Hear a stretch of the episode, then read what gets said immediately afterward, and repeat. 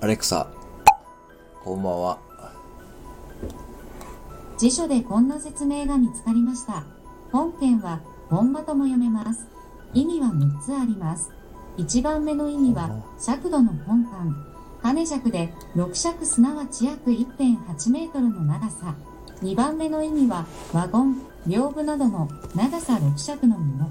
3番目の意味は家屋の畳の大きさで本式とされるもの、地方により異なる。4番目の意味は方角で基本的なリズム。5番目の意味は謡曲で文句の第一。